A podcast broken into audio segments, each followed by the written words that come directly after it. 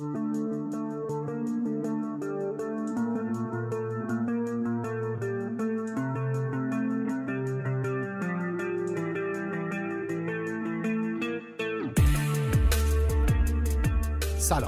من سجاد بیات هستم و این اپیزود دهم از پادکست آوتسایدرز من تو هر اپیزود از آوتسایدرز به کمک علی امیریفر داستان یک فرد یا اتفاق ورزشی در ایران یا جهان که فراموش شده یا کمتر در موردش صحبت شده رو روایت می‌کنم. اوتسایدرز در ورزش به افراد یا اتفاقهایی گفته میشه که با فرهنگ و شرایط جامعه خودشون تفاوت‌های آشکاری داشتن. غریبه یا متفاوت بودن و به همین دلیل ما سراغ داستان زندگیشون رفتیم. پوسترهای اوتسایدرز رو برهان جاریانی می‌سازه.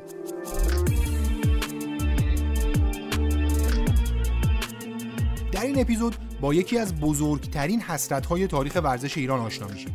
با ورزشکاری که صاحب چند اولین در تاریخ ورزش ایران بود اما خیلی زود نه ورزش که دنیا رو ترک کرد و فرصت درخشش بیشتر پیدا نکرد.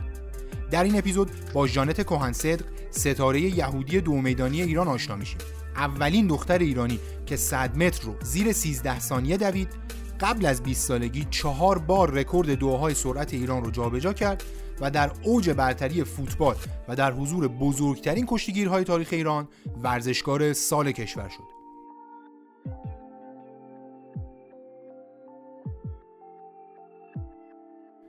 این اپیزود با حمایت مالی فینیکس منتشر میشه. احتمال اینکه چیزی درباره رمز ارزها بدونید زیاده. حداقل بیت کوین رو دیگه باید بشناسید. فینیکس یه صرافی آنلاینه که به کاربرهاش امکان خرید و فروش 11 رمز ارز مهم دنیا من جمله بیت کوین رو میده.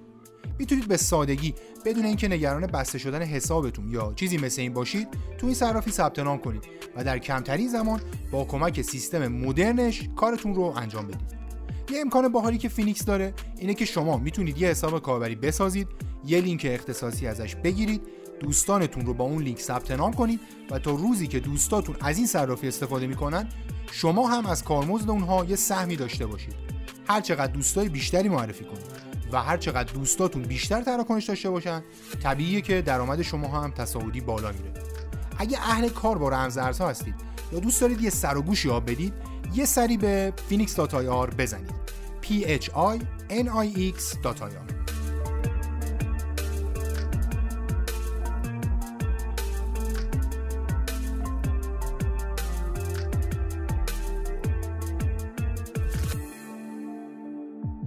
برای درک بهتر و دقیقتر جایگاه ژانت کهن صدق و داستان زندگیش باید قبل از هر کاری وارد بخش کمتر بررسی شده ای از تاریخ ایران بشیم. تاریخی که به قرنها پیش برمیگرده و سالهاست به دلایل زیادی کمتر بررسی شده. اونطور که پرویز رهبر تو کتاب تاریخ یهود از اسارت بابل تا امروز می نویسه اولین مسکن گزینی یهودی ها در ایران به دست کم سه هزار سال پیش برمیگرده.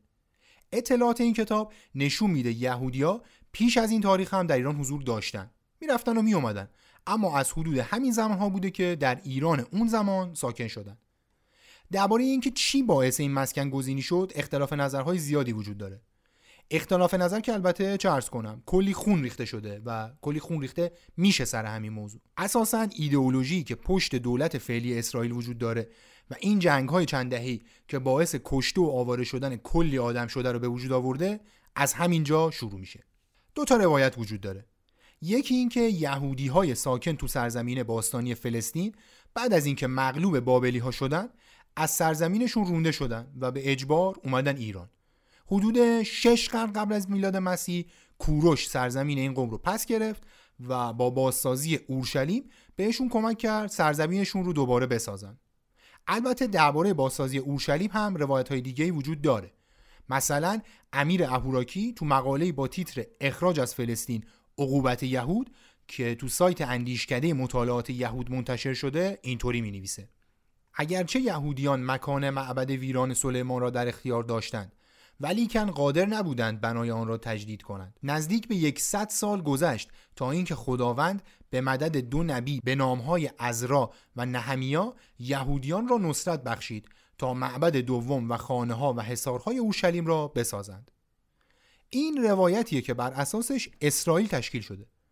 همین چند روز پیش یعنی اوایل اردیبهشت 1400 هم سازمان دیدبان حقوق بشر سازمان ملل طی یه گزارشی به اسم عبور از آستانه مقامات اسرائیل و جنایات آپارتاید و آزار و اذیت اونها رو به سرکوب فلسطینی ها متهم کرد. رسما اعلام شد که این دولت یه دولت نجات پرسته که داره علیه بشریت جنایت می‌کنه. حالا بگذریم. یه روایت دیگه هم در مقابل این روایت وجود داره. شلمو ساند نویسنده یهودی متولد اتریش اهل اسرائیل تو مشهورترین کتابش یعنی اختراع قوم یهود میگه که این ماجرای اخراج یهودی ها مدرک تاریخی نداره. تو فصل سوم این کتاب ساند میگه اخراج در واقع مسئله دینی بوده و جایی تو تاریخ ثبت نشده. یعنی منظورش اینه که یهودی ها رو از لحاظ دینی ترد کردن ولی کسی رو از سرزمینی که توی زندگی می‌کرده بیرون نکردن. ساند میگه این مسئله تا 1850 تو هیچ سند تاریخی نیومده. حالا برای اینکه بدونیم این آقای ساند چه جور آدمیه می‌تونم بگم که الان تو تلاویو زندگی می‌کنه و قبلا استاد دانشگاه تلاویو بوده. در واقع ضد اسرائیلی نیست. اونجور که از سخنرانی هاش مشخصه وجود دولت اسرائیل رو بعد از هولوکاست یه مسئله واجب می‌دونه و برای حل مسئله فلسطین اسرائیل راه حل دو کشور دو دولت ارائه میده. این راه حل دو کشور دو دولت مطلوب گروه زیادی از فلسطینی ها و اسرائیلی ها نیست. در واقع فقط یه طیف خاصی هستن که معتقدن باید وسط کار رو گرفت. و یعنی بعضی از طرفین به هیچ وجه دولت کشور مقابل رو اصلا قبول ندارن. حالا عرض می کردم فهمیدن اینکه کدوم یکی از این روایت ها درسته تا حدود زیادی ممکن نیست. در واقع حل این مسئله می‌تونه یکی از بزرگترین مسائل چند دهه اخیر جهان رو حل کنه. اینجا که اومدیم یه چیزی رو هم مشخص کنم. اینم باید تاکید کنم که از نظر ما طبیعتا یهودیت با صهیونیسم تفاوت‌های جدی دارن. توضیح ماجرا و تفاوت این دوتا تو حوصله بحث نیست. اما خب مشخصه که ساشا بارون کوهن آدریان برودی یا ایوان ریچل وود با بنیامین ناتانیاهو مثلا تفاوت‌های زیادی دارن حالا به هر کیفیت می‌دونیم که یهودی ها دست کم از سه هزار سال پیش تو ایران ساکن شدن. در طول قرنها بالا و پایین های زیادی براشون به وجود اومد. در تمام این بالا پایین ها با هوش و همبستگی که داشتن تونستن خودشون رو جلو ببرن. زمان حمله اعراب به ایران البته شرایط خوبی نداشتن. ساسانیان رابطه خوبی با یهودیان نداشتن و تحت فشار زیادی گذاشته بودنشون. همین هم شد که یهودیا که مثل بسیاری از اقوام دیگه ایرانی از ظلم ساسانیان و موبدان آسی شده بودند از حمله اعراب استقبال کردند. ابو نعیم تاریخنگار یهودی ساکن اصفهان زمان ساسانیان تو کتاب ذکر اخبار اصفهان می نویسه که وقتی ارتش اعراب رسید به دروازه های اصفهان یهودیان با ساز و بزن به کوب رفتن به استقبالشون. اونطور که کتاب میگه یهودیا برداشتشون این بود که می‌تونستن با مسلمونا بهتر کنار بیان. میشه گفت که تقریبا همینطور هم شد. اسلام قوانین روشنی برای ادیان دیگه داشت. یه مالیات اضافه می‌گرفتن اجازه نمی‌دادن طرف سلاح هم کنه. یه نشونه چیزی هم می‌زدن به لباسشون و بعد بدون مشکل می‌تونستن کار زندگی کنن. یهودیا زمان ساسانیان این شرایط رو نداشتن. البته این رو هم باید بگم که یهودیا تو دوره پیامبر که می‌شد قبل از حمله اعراب به ایران جنگ های زیادی با مسلمان داشتن. قومی بودن که در اقلیت بودن و پادشاه قدرتمندی هم نداشتن تو اون دوره حداقل که بتونن قدلم کنن. حالا چرا در اقلیت بودن؟ یهودیت کلا به اون صورت دعوت به دین نداره. میشه گفت تقریبا چیزی به اسم یهودی نوکیش نه اون موقع وجود داشته نه الان وجود داره. تقریبا همه یهودیا از قرنها و نسلها قبل یهودی بودن. این شرایط کمک نمی‌کرد که اینا جمعیتشون رو زیاد کنن و بتونن تو دوره قبل از سلاحهای کشتار جمعی و بمب اتم و این صحبت ها همچی برتری محسوسی پیدا کنن. یهودی ها طوری در اقلیت هستند که به طور جدی در بعضی مناطق در تلاش برای زیاد کردن نسل هستند با کنترل زنها. دلیلشون چیه؟ دلیلشون اینه که جبران چند میلیون نفری باشه که تو هولوکاست از دست دادن. در این زمینه می‌تونید مینی سریال آن ارتودکس رو ببینید. جالبه و اطلاعات خوبی میده. وقتی مغول ها به ایران حمله کردند اوضاع یهودیا بهتر شد. مالیات اضافه ای که می‌دادن لغو شد و این به معنی بهبود وضعیت اقتصادی بود. ارغون خان یکی از پادشاه های مغول حتی یه یهودی به نام سعد و دوله رو وزیر هم کرد که بالاترین مقام یه یهودی در چندین قرن بود. علمای اسلام البته با این انتصاب خیلی حال نکردن. ولی برای ارغون خان خیلی مهمم نبود. تو دوره صفویه خیلی به یهودیا سخت گرفتن. پادشاهی بعدی یعنی زندیه تفاوت زیادی برای یهودی های ایران نداشت. وقتی آقا محمد خان لطفعلی خان زند رو شکست داد و نسخه زندیه رو پیچید صحبت های زیادی از نقش یهودی ها مطرح بود. مثلا ناصر شاه که یکم بیشتر از 50 سال بعد شاه ایران شد معتقد بود ابراهیم خان کلانتر از بزرگان شیراز که خیانت کرد به زندیه و لطفنی خان رو در بازگشت به شیراز راه نداد و جنوب کشور رو تسلیم قاجارها کرد یهودی بوده اصلا. این رو تو پاریس و در دیدار با رئیس اتحاد جهانی آلیانس که یه سازمان جهانی یهودی تو اون دوره بود اعلام کرد. البته دانشنامه ایرانیکا می نویسه که ابراهیم خان شیعه بوده. اما خب تعداد زیاد یهودی های قدرتمند در اون زمان شیراز همچین صحبتهایی رو ایجاد کرده بود. ضمن اینکه اسناد محرمانه سفارت انگلیس که سالها بعد منتشر شدن میگن که ابراهیم خان یهودی بوده. وضعیت یهودی ها در حکومت قاجار بسیار بهتر از قبل شد. البته فتلیشا ابراهیم خان کلانتر رو کشت چون بهش اعتماد نداشت. اما دختر ابراهیم خان با نخست وزیر فتلیشا ازدواج کرد و خانواده ای رو پای گذاشت که برای دو قرن یکی از قوی ترین خانواده های ایران بود. میشه گفت استان فارس و بخش زیادی از جنوب ایران رو اساسا این خانواده که خانواده قوام نام داشت میچرخوند. تو دوره ناصر دیشا گشایش اصلی اتفاق افتاد. بعد از جلسه که بهش اشاره کردم و با درخواست رئیس اون جمعیت یهودی که اسمش آدولف کریمیو بود بسیاری از قوانین ضد یهودی تو ایران برچیده شدن. البته این رو هم باید گفت که مثل پیروان سایر ادیان یهودی ها در شهرهای کوچیک و دور از شهرهای بزرگ وضعیت خوبی نداشتن اون زمان. وقتی مشروط پیروز شد اوضاع برای یهودی ها تغییر کرد. برای اولین بار یهودی ها هم اجازه پیدا کردند تو مجلس نماینده داشته باشند و در واقع وارد فعالیت های سیاسی اجتماعی شدند هرچند اولین نماینده جامعه یهودی ها تو مجلس به خاطر فشارها و اذیت و آزار انصراف داد. اما این جامعه آیت الله عبدالله بهبهانی رو به عنوان نماینده معرفی کرد که باعث شد کسی دیگه جرأت حرف زدن نداشته باشه. این آقای بهبهانی از رهبران مشروطه اول و مجتهد بود. میگن تو اون دوره قدرت خیلی زیادی داشت. زندگی جالب و پرحاشیه‌ای هم داشت که حالا جاش اینجا نیست. در مورد اون دوره رادیو گازت اطلاعات خیلی خوبی میده. توصیه می‌کنم که گوش کنید.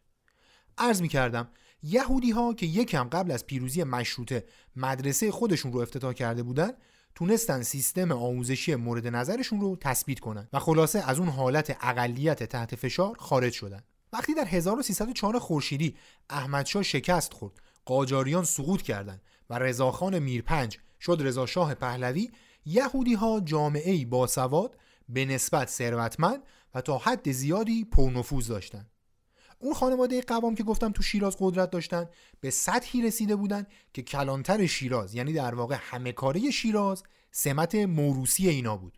رضا شاه اجازه داد یهودیا روزنامه های خودشون رو به زبان عبری منتشر کنند که انقلاب فرهنگی بزرگی بود. بنی آدم و نیسان مشهورترین روزنامه های عبری مخصوص یهودی ها در اون دوره بودن.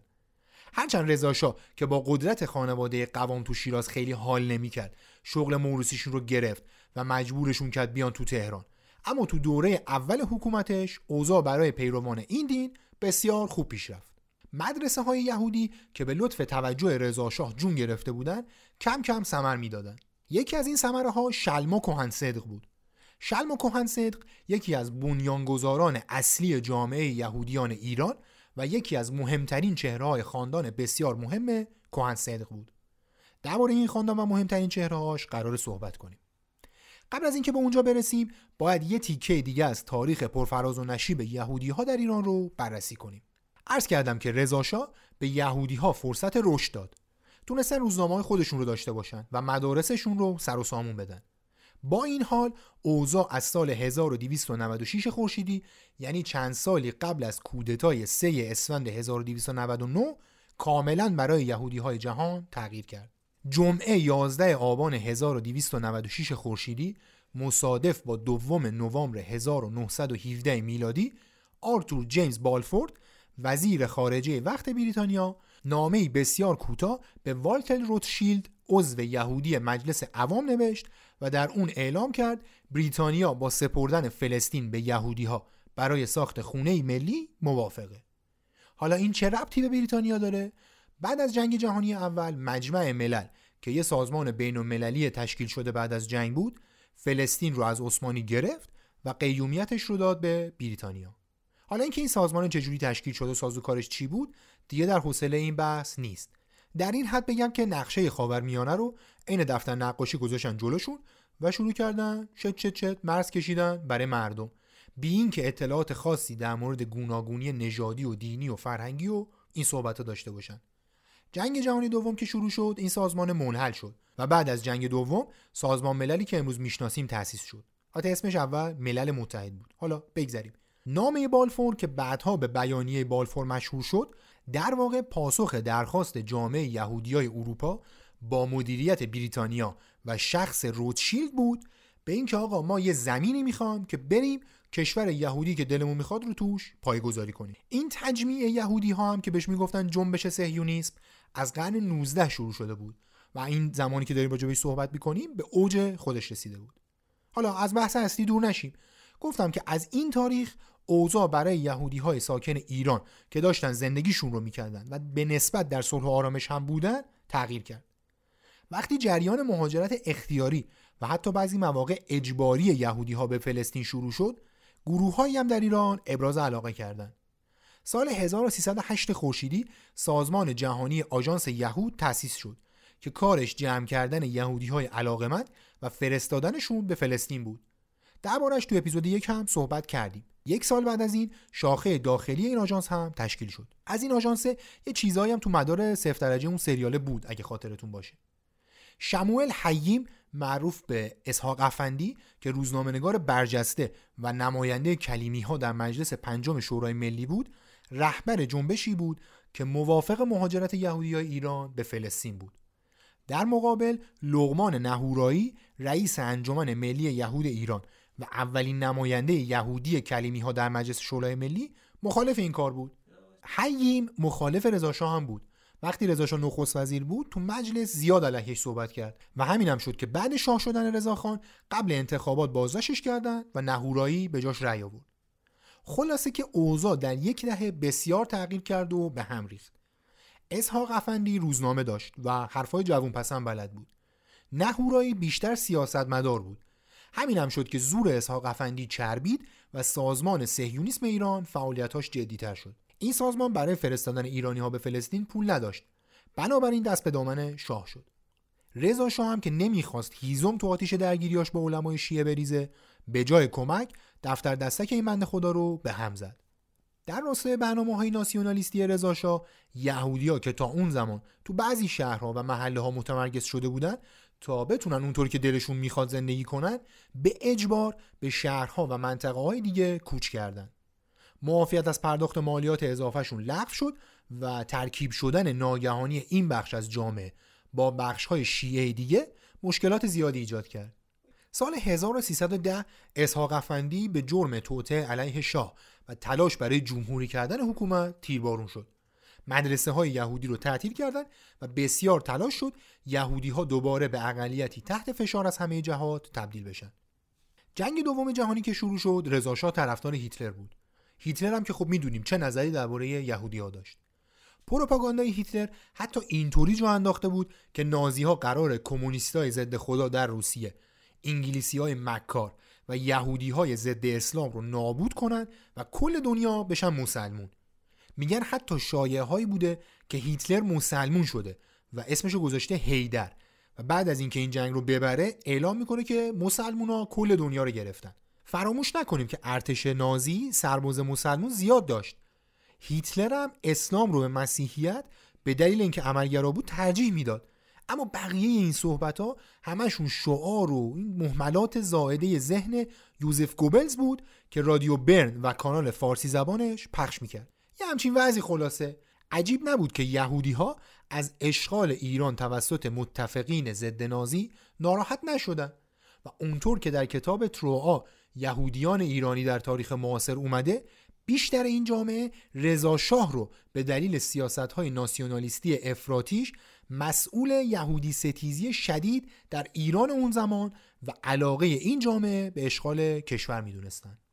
وقتی رضا شاه پنج روز بعد از دستور ریدر بولارد سفیر بریتانیا به محمد علی فروغی نخست وزیر وقت کاخ پادشاهی رو ترک کرد و جانشینش محمد رضا با شوروی و بریتانیا پیمان سه بست و همه آلمانی ها رو بیرون کرد اوضاع اونجوری که یهودی ها می‌خواستن پیش رفت. حتی شایعه هایی هم بود که این آقای فروغی خودش یهودی و متولد عراق بوده. مثلا ملک و شعرهای بهار وقتی محمد رضا پهلوی شاه شد براش یه شعری نوشت که اینطوری بود.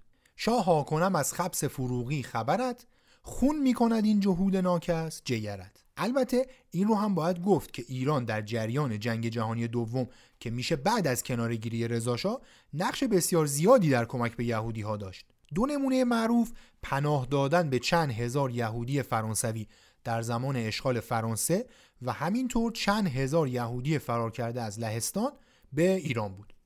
در مورد لهستانیا این بخشندگی یا اجبار تیفوس رو برای ایران برمغان آورد و باعث مرگ هزاران نفر شد. قحطی بزرگ در جریان جنگ دوم جهانی و بدبختی هایی که سر ایران اومد باعث بیشتر شدن شکاف بین پیروان ادیان مختلف و همینطور افراد از نژادهای مختلف شد هر کس دیگری رو مسئول بدبختی به وجود اومده می‌دونست همین هم شد که وقتی در 1948 سازمان ملل متحد اسرائیل رو یک کشور جدید اعلام کرد چند گروه از یهودی های ایران به سرعت به این کشور مهاجرت کردند. کتابی هست به نام سپاردی and Middle Eastern Jurists History and Culture in Modern Era که آقای به نام هاروی ای گولدبرگ با کمک اسناد و مدارک تاریخی جمع کرده. سفاردی یه قوم باستانی یهودیه. فکرم نکنید که اسم کتاب اشتباه خوندم. واقعا جوریز نوشته و جویش یا همون یهودی ها نیست. تو این کتاب که فکر نمی کنم ترجمه فارسی داشته باشه می‌خونیم که جامعه ایران علاقه به پذیرش یهودی ها نداشته در اون زمان.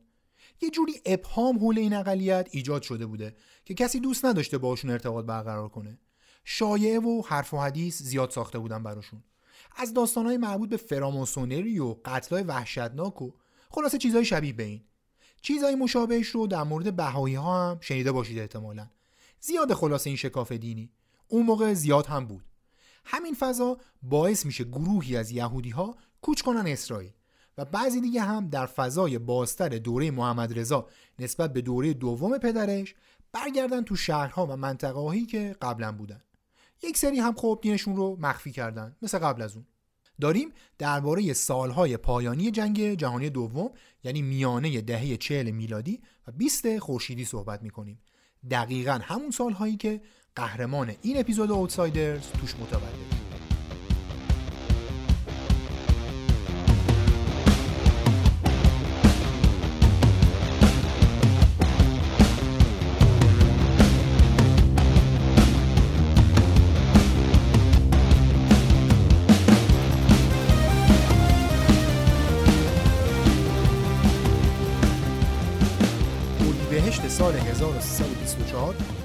درست وسط ماههای بسیار پرماجرایی که گفتم ابراهیم کوهن صدق و اختر مرادپور صاحب سومی دخترشون شدن. اسم این دختر رو گذاشتن جانت جانت یه اسمیه با اصالت اسکاتلندی به معنی خدا بخشنده است. معادل های بیشتر شنیده شدهش یحیی و یوحنا و خداداد و ایناست. جانت های معروف هم کم تو اون دوره تاریخی نداشتیم. مثلا اولین زن تاریخ مجلس آمریکا یه خانمی بود به اسم جانت رانکین. یا تو ایران جانت د لازاریان تقریبا همین هم دوره جانت کوهن صدقینا بود که دانشنامه ارمنیان ایران رو نوشت اما بیشتر به عنوان همسر نجف دریابندری به یاد آورده میشه. گفتم خانواده کوهن صدق از خانواده های مهم یهودی در ایران بودن. یادتون باشه گفتم شلمو کوهنصدق یکی از بزرگان این خاندان از مؤسسین مدرسه یهودی ها در ایران بود که پایه‌گذار خدمات زیادی به این جامعه شد. خانواده مرادپور یعنی خانواده مادری جانت هم جزو خانواده های بسیار مهم و پرنفوذ یهودی بودند. داوود مرادپور پدر بزرگ مادری جانت از شناخته شده ترین یهودی های کاشان بود. مادر جانت بعد از ازدواج فامیلش رو به کوهنصدق تغییر داد. شمسی حکمت از زنان مشهور تاریخ پهلوی هم خواهر اختر مرادپور و خاله جانت کهن صدق بود حکمت جمعیت زنان یهود رو به عنوان اولین جامعه با چنین خصوصیاتی پایگذاری کرد. ایشون هم بعد از ازدواج فامیلش رو از مرادپور به حکمت تغییر داده بود. این خانم حکمت بعد از انقلاب ایران رو ترک کرد و خیلی سخت تونست با آمریکا برای زندگی کنار بیاد. با این حال حتی تو دوره‌ای که پرزیدنت کارتر در تلاش برای دیپورت ایرانی ها بود با یه گروه دیگه تلاش زیادی کردن و تونستن در پایان این طرح رو لغو کنن. عرض می کردم پدر جانت یعنی ابراهیم کهن صدق صرافی داشت. صرافی ها در اون زمان کارهای زیادی انجام می‌دادند چون مثل حالا درخواست برای خرید و فروش ارز نبود. مثلا یکی از کارهاشون دادن قرض و وام در ازای گرو گرفتن وسایل با ارزش بود. مثلا شما یه سرویس طلا میسپردی بهشون صرافی به شما به اندازه ارزش اون سرویس قرض می‌داد. اگر در زمان مقرر وام رو با بهرش برمیگردوندی سرویس رو پس می‌گرفتی. در غیر این صورت سرویس رو جلب می‌کردن. یه جورای شبیه به وام مسکن الان. اونطور که فارس تو مطلبی راجع به نقش مالی یهودی ها در دوره پهلوی می نویسه وقتی بورس تو ایران پا گرفت یهودی های ایران نقش پررنگ اونجا پیدا کردن. بالای 20 تا اسم به عنوان نفرات برجسته این بین هست اون گزارشه که نفر دوم ابراهیم کهن صدقه. این گزارش جالبه. یه سری شغل رو به صورت تاریخی به عنوان شغل یهودی ها برمیشموره. چیا مثلا زرگری طلا و جواهر فروشی دورگردی شراب اندازی و شراب فروشی و همینطور مغازه های متعدد فروش فرش تو خیابون فردوسی زنجیره ای که فروشگاه های فرش بزرگی در لندن، هامبورگ، زوریخ، میلان، پاریس، لس آنجلس و حتی برزیل داشت.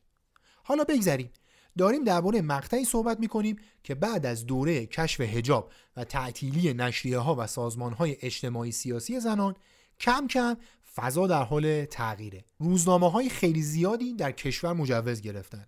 یک سال قبل از تولد جانت نشریه زن امروز آغاز به کار کرد که یکی از مهمترین و تاثیرگذارترین نشریه های زنان ایران به حساب میاد. همون سال نشریه های عالم زنان بیداری ما و بانو هم مجوز گرفتن که نشریه های تخصصی مسائل زنان بودند. انتشار چنین نشریه های انقلاب بسیار بزرگی در مسائل اجتماعی و فرهنگی به حساب می اومد. جانت تحصیلات ابتداییش رو تو دبستان گیو شروع کرد. این دبستان که سال 1292 خورشیدی تأسیس شد و هنوزم فعالیت می‌کنه دبستانی مخصوص آموزش دخترای زرتشتیه. سایر اقلیت های مذهبی هم بچه هاشون رو به این مدرسه میفرستن. دبستان گیو تو خیابون انقلاب بعد چهارراه ولیعصره. این مدرسه با تلاش ارباب رستم گیو ساخته شد که سناتور و نماینده زرتشتیا تو مجلس بود و خیریه گیو رو هم تأسیس کرد. خانواده کهن صدق همونطور که گفتم وضعیت مالی خوبی داشتن. همینطور فضای به نسبت قبل بازتر جامعه به دخترها اجازه می‌داد تحصیل کنند و همین شد که ژانت شانس خوبی برای تحصیل و فعالیت خارج از چارچوب تحصیل پیدا کرد. این شانس رو خیلی ها چه دختر و چه پسر در اون مقطع نداشتن. دهه 20 خورشیدی دهه سیاهی بود برای اقتصاد و اجتماع ایران. در بیشتر شهرهای ایران سطح رفاه به شکل حیرت انگیزی پایین بود. برای نمونه سریا یکی از ملکه های دربار پهلوی دوم تو خاطراتش اینطور می نویسه در سال 1329 در هنگام بازدید از بیمارستان ها و پرورشگاه های تهران متوجه شدم که محلات جنوب شهر با جویهای سرباز که آب کثیف آن پس از عبور از رخت شورخانه ها و آلوده شدن به کسافت ولگردان و سگها به مصرف خوراک مردم می‌رسد. یا مثلا فریدون هویدا از سیاستمدارهای برجسته اصل پهلوی یه جایی تو خاطراتش از تهران دهه 20 اینطوری می نویسه در سراسر تهران فقر و بدبختی و مرض بیداد می کرد خیابانها چنان مملو از گدا بود که هر موقع پیاده راه می رفتیم حداقل ده نفر از آنها به دنبالمان روانه می شدند و مرتب التماس می کردند تا پولی بگیرند. با این وجود ژانت کهن صدق این شانس رو داشت که در طبقه بالاتر از این وضعیت زندگی کنه. طبقه ای که امکان تحصیل داشتن. ژانت هم از این فرصت به بهترین شکل استفاده کرد. و بعد از دبستان سراغ دبیرستان رفت. اون زمان اینطور نبود که ادامه دادن درس از دبستان به دبیرستان کار عادی باشه. خیلی ها نمی‌تونستن یا به هر دلیلی نمی‌خواستن از سطح دبستان باسوادتر بشن و رها می‌کردن. این مسئله درباره دخترها چشمگیرتر بود.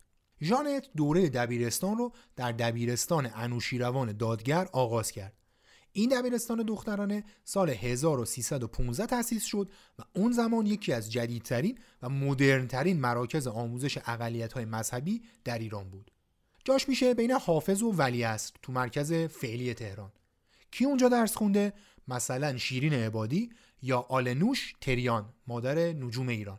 زل شرقی دبیرستان انوشیروان دادگر دبیرستان البرز قرار داره که میشه گفت مشهورترین دبیرستان ایرانه. این دبیرستان دادگر هم مثل همه مراکز آموزش اقلیت مذهبی وقت به همت انجمن زرتشتیان ایران و کمک خانواده زرتشتی ساکن هندوستان ساخته شد.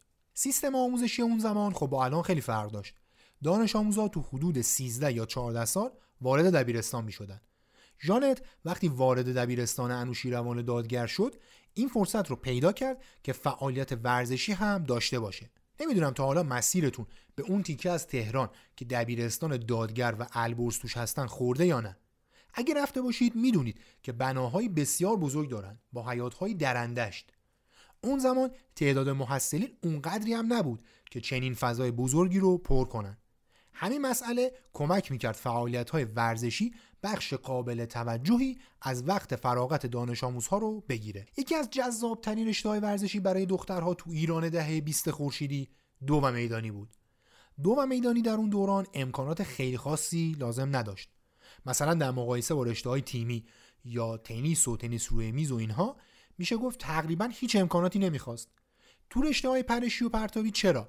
ولی حالا مثلا برای دویدن شما حتی با یک کتونی معمولی هم می‌تونستی بدوی. و خب این خیلی جذاب بود. ژانت از همون سالهای اولیه حضور تو دبیرستان دادگر جذب رشته دو میدانی شد. ریز جسه بود و این به افزایش شتاب و سرعتش کمک زیادی می‌کرد.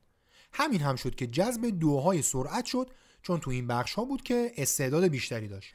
البته داریم درباره 60 70 سال پیش صحبت می‌کنیم و نه تنها در ایران بلکه در سطح بین المللی هم رشته های دو میدانی حتی نزدیک الان هم نبودن.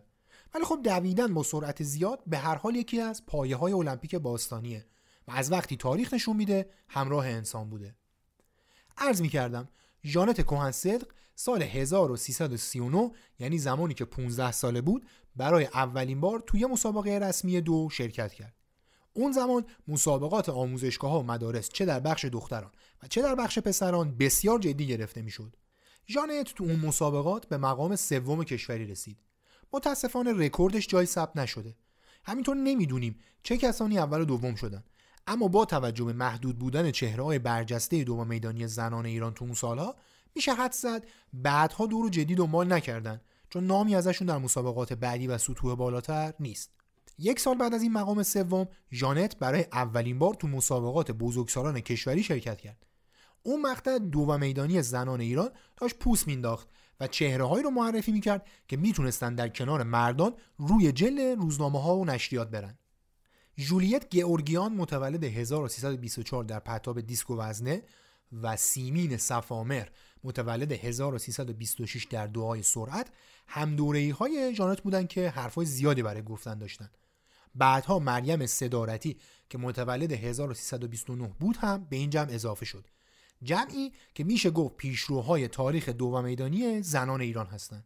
جانت تو اولین مسابقه بزرگسالانی که سال 1340 شرکت کرد تو مسابقه 80 متر رکورد 11 ثانیه رو ثبت کرد. اون زمان هنوز دوی 60 متر وجود نداشت و 80 متر دوی فوق سریع بود. مهر همون سال یعنی سال 1340 جانت کوهن صدق تو دو 100 متر هم شرکت کرد. اونطور که کیهان ورزشی می نویسه تو برگه مجوزش برای شرکت در این مسابقه قدش 156 و وزنش 40 کیلوگرم ثبت شده. گفتم خیلی ریز جثه بود. ژانت تو اون مسابقه با رکورد 13 ثانیه و یک دهم ثانیه قهرمان میشه و اونطور که کیهان ورزشی می نویسه موفق میشه رکورد کشوری رو هم یک دهم ثانیه کم کنه. این مسابقه مسابقه ای بود که ژانت کوهن رو به دو و میدانی ایران معرفی کرد.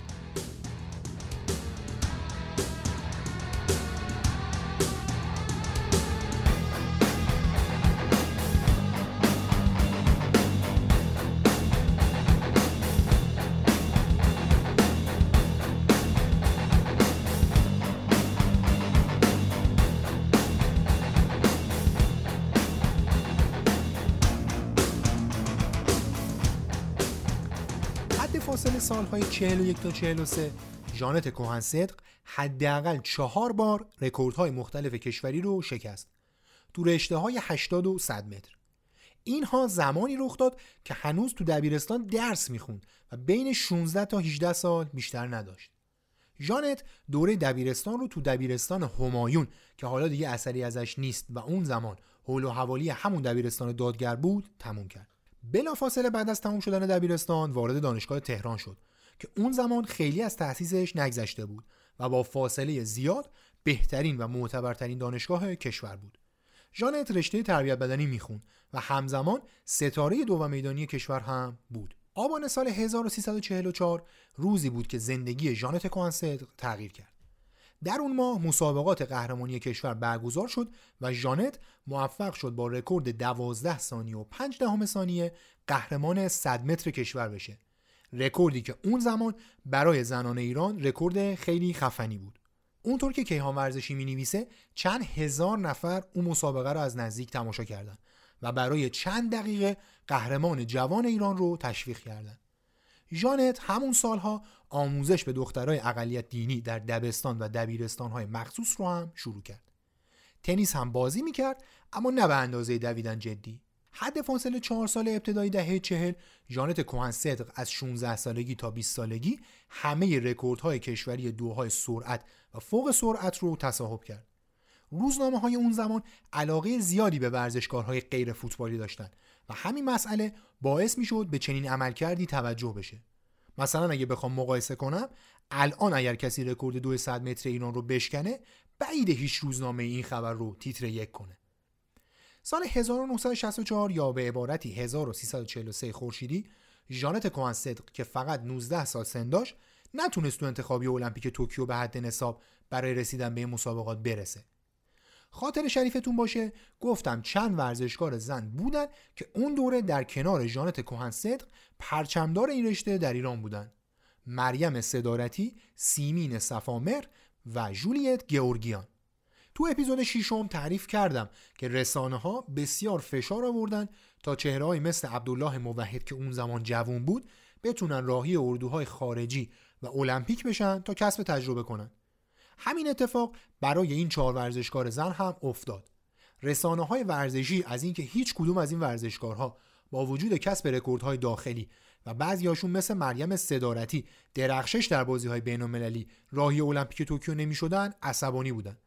مثلا کیهان ورزشی تو شماره چهار مهر 1343 در حمایت از مریم صدارتی ستاره بزرگ پرش ارتفاع ایران که به رکورد المپیک نرسیده بود اینطور می نویسه روزی که فدراسیون از مریم صدارتی برای رکوردگیری دعوت کرد او شش ماه بود که تمرین نداشت.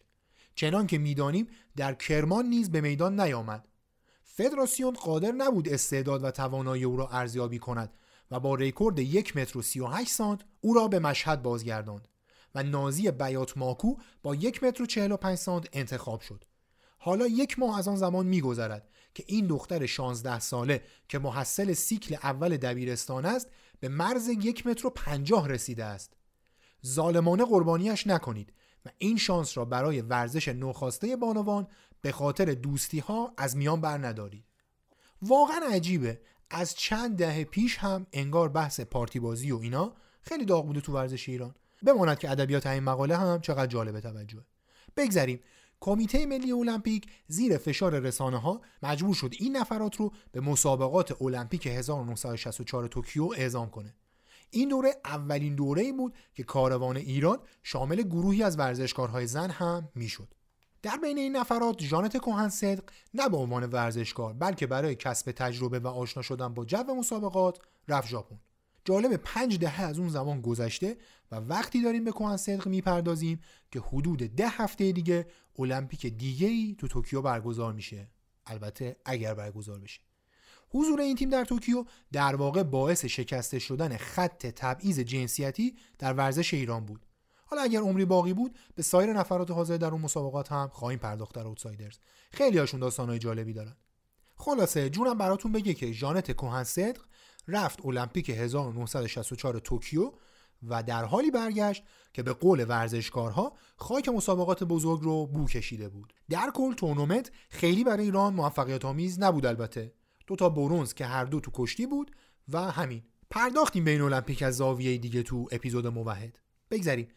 قهرمانی سه تا رشته دو 80 متر دو 100 متر و دو 100 متر بامانه که با شکسته شدن رکورد کشوری هر سه رشته همراه بود باعث شد کیهان ورزشی سال 1344 ژانت کوهن صدق رو ورزشکار سال ایران معرفی کنه. اون سالها معرفی ورزشکارهای برتر سال رو کیهان ورزشی و دنیای ورزش بر عهده داشتن. دنیای ورزش توپ طلای فوتبال می‌داد و کیهان ورزشی ورزشکار برتر سال انتخاب می‌کرد. برای اینکه بدونیم این انتخاب شدن به عنوان ورزشکار برتر سال چقدر مهمه مثلا باید بدونیم دهه چهل خورشیدی دهه طلایی تاریخ کشتی ایران به حساب میاد که امثال آقا تختی و عبدالله موحد رو داشتیم. یا مثلا تو فوتبال چهره های مثل حسن حبیبی و پرویز قیلیچخانی و حسین کلانی و خدا بیامرز همایون بهزادی رو داشتیم. رسانه های وقت جانت کوهن صدق رو یه ورزشکار با اخلاق توصیف می‌کنن. اونطور که می تو همون سن پایین شروع می‌کنه به بچه های دبستان و دبیرستان و اینها درس میده. گفتم زمان تحصیل جانت همه این شانس رو نداشتن که تحصیلات عالیه داشته باشن. اما اون تونست تحصیلاتش رو تموم کنه و این دانش رو به دیگران هم منتقل کرد.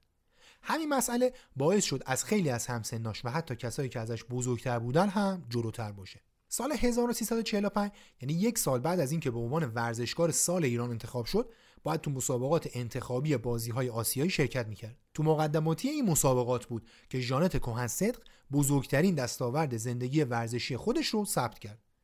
اونطور که روزنامه کیهان ورزشی می نویسه کوهن صدق تو رکوردگیری برای شرکت در این مسابقات موفق شد 100 متر رو در 12 ثانیه و 5 دهم تموم کنه که یک رکورد بسیار تحسین برانگیز به حساب میاد. رکورد ایران الان دست مریم توسیه که سال 93 ثبت شده و 11 و 45 صدمه یه تکه مصاحبه از ژانت کوهن صدق هست که بعد از این رکورد گفته این بهترین خاطره ورزشی من بود. می‌خواهم همه جهان من ایرانی را بشناسند. زمانی که کوهن صدق این رکورد رو ثبت کرد مهمترین رقیبش یعنی سیمین صفامهر تقریبا نیم ثانیه ازش عقب بود. صفامهر تو المپیک 64 رکورد ایران رو شکسته بود که دقیق 13 ثانیه بود. نیم ثانیه تو 200 متر عدد بزرگیه. مثلا رکورد مردان جهان تو سال 1964 10 ثانیه بود و الان 9 و 58 یعنی کمتر از نیم ثانیه تفاوت تو بیشتر از نیم قرن. نکته اینجاست که گفتم سیمین صفامهر هم ورزشکار قابل اعتنایی بود و چنین فاصله به معنی آمادگی بالای کهن بود. آمادگی که انتظار می‌رفت تو بازی های آسیایی 1970 و حتی المپیک 1972 ایران رو صاحب ورزشکاری قابل اتکا کنه. دست تقدیر اما بازی های دیگه ای داشت.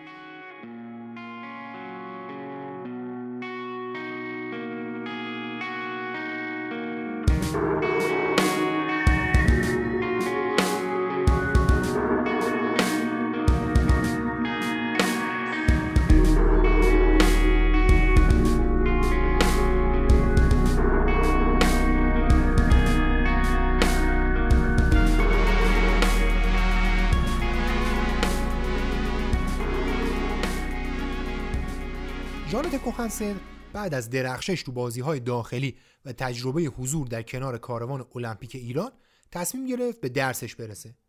یادتون باشه گفتم که تو دانشگاه تهران تربیت بدنی میخون فرصت زیادی برای رسیدن به مراحل بالای ورزشی داشت و به همین خاطر ترجیح می‌داد درسش رو که خیلی برای زحمت کشیده بود تموم کنه. خیلی از ستارهای ورزشی اون موقع ایران و بیشتر دخترها مشغول تحصیل تو رشته مرتبط با تربیت بدنی تو دانشگاه تهران بودن. این تحصیل رایگان بود و خب فرصتی نبود که کسی دوست داشته باشه از دست بده. به هر حال تحصیل کردن می‌تونست درهای موفقیت بسیار بزرگتری رو به روی اونها باز کنه و صد البته مسیر ترقی اجتماعی رو براشون هموارتر کنه. به هر حال عمر قهرمانی حتی اگر درآمدی داشت که خیلی وقتا نداشت کوتاه بود و باید به بعدش هم فکر می‌کردن. ژانت کوهن صدق تا سال 1351 دانشجوی لیسانس تربیت بدنی دانشگاه تهران بود. این به چند باری تو مسابقات قهرمانی کشورم شرکت کرد اما تمام تمرکزش روی درسش بود. فرصت حضور تو بازی های آسیایی 1970 تایلند رو از دست داد اما قرار بود برای شرکت تو المپیک 72 مونیخ شانسش رو امتحان کنه. وقتی دوم خرداد 1351 همراه دوست نزدیکش سیمین شفیقی رفتن دانشگاه رویاهای بزرگی تو سر داشت. قرار بود کارهای تمام شدن درسشون رو انجام بدن و ژانت بره آماده بشه برای انتخابی المپیک مونیخ. اون زمان توی مصاحبه ای گفته بود ژانت هرگز جا نمی‌زند. سیمین شفیقی ورزشکار حتی بزرگتری بود. کاپیتان تیم ملی بسکتبال زنان بود. میگن از نظر بدنی و ذهنی به قدری قوی و آماده بود که می‌رفت سر تمرین تیم ملی مردان. در واقع شکسته بود اون تابوی زن ضعیف مرد قوی رو. از اون چهرهای قابل بررسی در اوتسایدرزه که اگر عمری بود بیشتر دربارش صحبت خواهیم کرد. عصر سهشنبه دوم خرداد 1351 سیمین شفیقی پیکان نوعی رو می‌روند که روی صندلی کنار دست رانندش ژانت کوهن صدق و روی صندلی عقبش آذر لاریجانی و بیاتا داداریس نشسته بودند. دو نفری که عقب نشسته بودند دوستای صمیمی دو ستاره ورزشکار بودند. از دانشگاه به سمت نیاوران منزل سیمین شفیقی حرکت می‌کردند تا بعد از فارغ شدن از تحصیل برنامه های آینده رو بچینن. سر چهارراه پارکوی اتوبوس مسافربری شهری که داشت خیابون پهلوی وقت و ولیعصر امروز رو به سمت پایین میومد از مسیر خارج شد و اتومبیل دخترا به خاطر شدت برخورد واژگون شد و سرنشینانش بین آهنهای مچاله شده گیر کردند. بلافاصله به کمک پلیس و مأمورین آتشنشانی مصدومین رو به بیمارستان رسوندن اما به علت جراحات شدید دو سرنشین جلوی اتومبیل یعنی سیمین شفیقی و ژانت کهن صدق نتونستن جان سالم به در ببرن و همون دقایق اول پس از حادثه تموم کردن شاید بعد نباشه که یه اشاره کنم که 6 سال قبل از این هم یه چیزی حدود 4 5 کیلومتر اونورتر فروغ فرخزاد هم به خاطر یه تصادف فوت کرد. چهار روز بعد از تصادف ششم خرداد 1351 هفته نامه کیهان ورزشی تو اولین شمارش بعد از این تراژدی در مطلبی با تیتر ژانت رکورد 100 متر ایران را با خود به گور برد اینطور نوشت. سریعترین دونده زن ایران و سبکترین دونده سرعت جهان برخلاف ظاهر آرامش سخت مبارزه جو و جنگنده بود. ژانت دختری بود جدی، منضبط، خوشرو و با ایمان که هرگز کسی از دستش آزرد خاطر نشد و به همین جهت دوستان فراوانی داشت که همه برایش احترام و ارزش فوق‌العاده قائل بودند. کیهان ورزشی زیر عکسی از مسابقه ژانت کهن صدق در مقدماتی المپیک 64 هم نوشت ژانت تفلی که از جانب ایران در المپیک توکیو شرکت کرد رکورد ایران را با خود به گور برد مرگ ناگهانی این دو ورزشکار جوان و با آتیه شوک سنگینی به ورزش ایران وارد کرد. مطبوعات وقت برای مدتها پر بود از مطالب احساسی مثل نمونه‌ای که از کیهان ورزشی خوندم. خبر به اندازه مهم بود که رادیو ملی در اولین بخش خبری همون شب دوم خورداد این خبر رو به عنوان اولین خبر قرائت کرد. تو مراسم خاکسپاری کهن صدق شخصیت ورزشی همکارا مربیا استادای دانشگاه دیگه براتون بگم دانشجوها اعضای انجمن کلیمیای ایران اعضای سازمان بانوان یهود و شاگردای مدارسی که اونجا تدریس می‌کرد حضور داشتن. جانت در یه مراسم باشکوه به خاک سپرده شد. ابراهیم کوهن صدق پدر ژانت تحت تاثیر این تراژدی بیمار شد و قبل از شروع المپیک مونیخ که شهریور همون سال برگزار شد و قرار بود جانت هم این بار نه به عنوان مهمان بلکه به عنوان شرکت کننده در اون حاضر باشه از دنیا رفت. پاییز سال 1351 و در بازگشت مسابقات سراسری بعد از المپیک فدراسیون دو میدانی ایران خط دوم پیست سالن دانشگاه تهران رو که ژانت کهن صدق پیش از مرگ آخرین بار در اون دویده بود گل بارون کرد. روزنامه های وقت از اون مسابقه با تیترهایی مثل تلخترین مسابقه تاریخ یاد کردند فدراسیون دوم میدانی ایران بعد از مرگ جانت کهن صدق مسابقه سالانه برای گرامی داشتش برگزار کرد که تا سال 1357 به صورت منظم برگزار شد اما بعد از انقلاب دیگه برگزار نشد. سال 1383 چند دهه بعد از مرگ تراژیک ژانت کهن صدق انجمن بانوان یهودی ایران با همکاری انجمن کلیمیان ایران سالن دو و میدانی مجتمع ورزشی سرابندی توی یوسف آباد تهران رو به نامش کردن